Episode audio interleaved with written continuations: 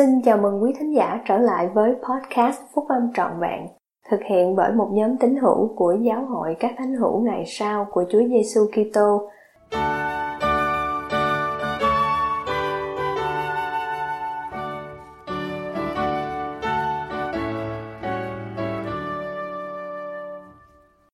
Anh chị em có đang sống theo phúc âm một cách miễn cưỡng không?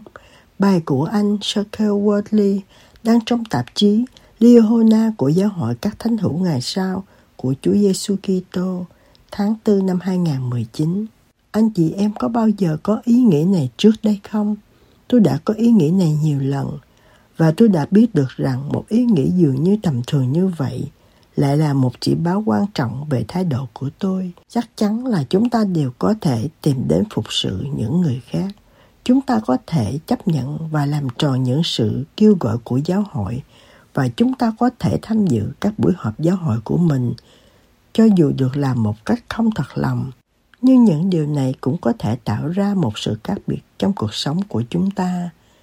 Nhưng liệu điều đó có giới hạn khả năng của thượng đế để sử dụng anh chị em không? Liệu điều đó có giới hạn khả năng của thượng đế để thay đổi anh chị em không? Theo tôi thì tôi nghĩ có đấy. Ý nghĩ này khiến tôi nghĩ đến la mang và lê là hai người đã rời bỏ Jerusalem, đã trở lại để lấy những bản khác đã giúp nắm con tàu, đã phân lời là một số việc, nhưng họ đã làm những điều này một cách miễn cưỡng và không thật lòng. Họ không để cho những kinh nghiệm của họ thay đổi họ để sống tốt hơn. Thay vì thế, họ luôn luôn ta thán và có thái độ tiêu cực trong mọi tình huống họ đang trải qua. Và sau khi nhận thức được điều đó, tôi thực sự không muốn trở thành người giống như Laman hay Lê Mu Ên, hãy dành một chút thời gian để thực sự nghĩ về những lý do là động cơ đằng sau hành động của mình. Ta có tìm đến những người khác với ý định sẽ nhận được các phước lành dành cho mình không? Hay ta tìm đến những người khác vì ta thật là muốn chia sẻ ánh sáng và tình yêu thương với họ? Ta có làm tất cả những gì cần thiết cho chức vụ kêu gọi của mình vì đó là điều được trông mong nơi ta hay không? Hay ta làm điều đó vì ta muốn phục vụ Chúa và những người xung quanh mình? Đây là những loại câu hỏi mà thỉnh thoảng tôi tự hỏi mình. Tôi có đang làm hết sức mình để thật lòng sống giống như một môn đồ chân chính của Đấng Kitô không? Hay là tôi không thật lòng trong việc đó? Tôi nghĩ rằng giám trợ Gerald Corse, giám trợ chủ tọa, đã nói đúng nhất về điều đó. Chúng ta có tích cực trong phúc âm không? Hay là chúng ta chỉ đơn thuần bận rộn trong giáo hội?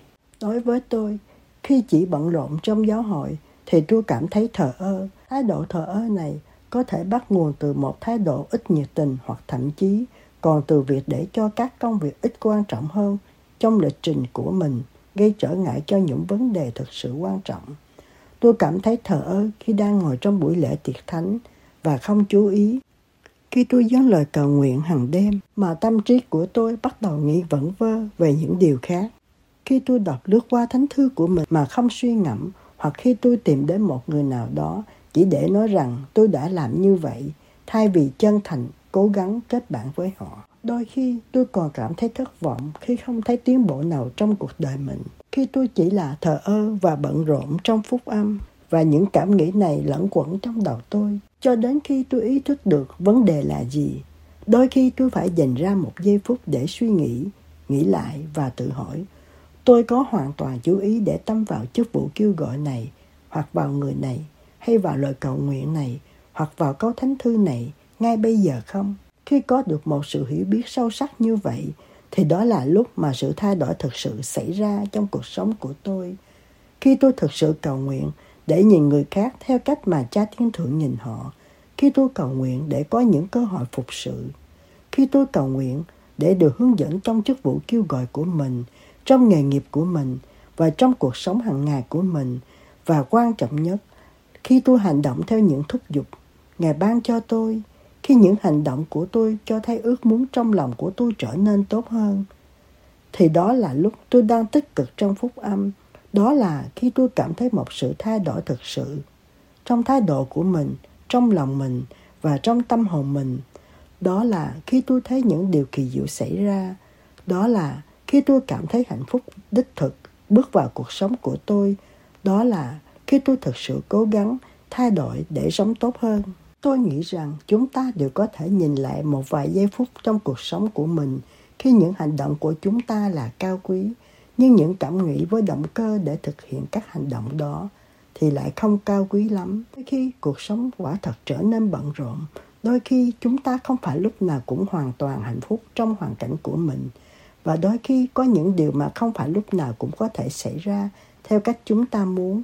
Chúng ta không hoàn hảo, nhưng nếu chúng ta cầu xin cha thiên thượng giúp chúng ta trút hết nỗ lực của mình vào những việc đôi khi là tẻ nhạt hoặc tốn thời gian mà mình được yêu cầu phải làm, thì chúng ta có thể học theo cách giống như cách của Tấn Kitô hơn.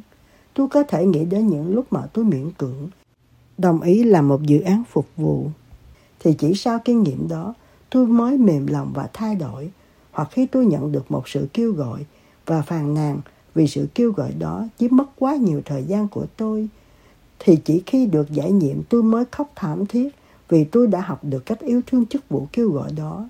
Chúng ta có thể chia rẽ ánh sáng, làm tròn trách nhiệm của mình và nhận được những sự đáp ứng cho những lời cầu nguyện của mình một cách hiệu quả nhất nếu chúng ta có chủ ý tốt.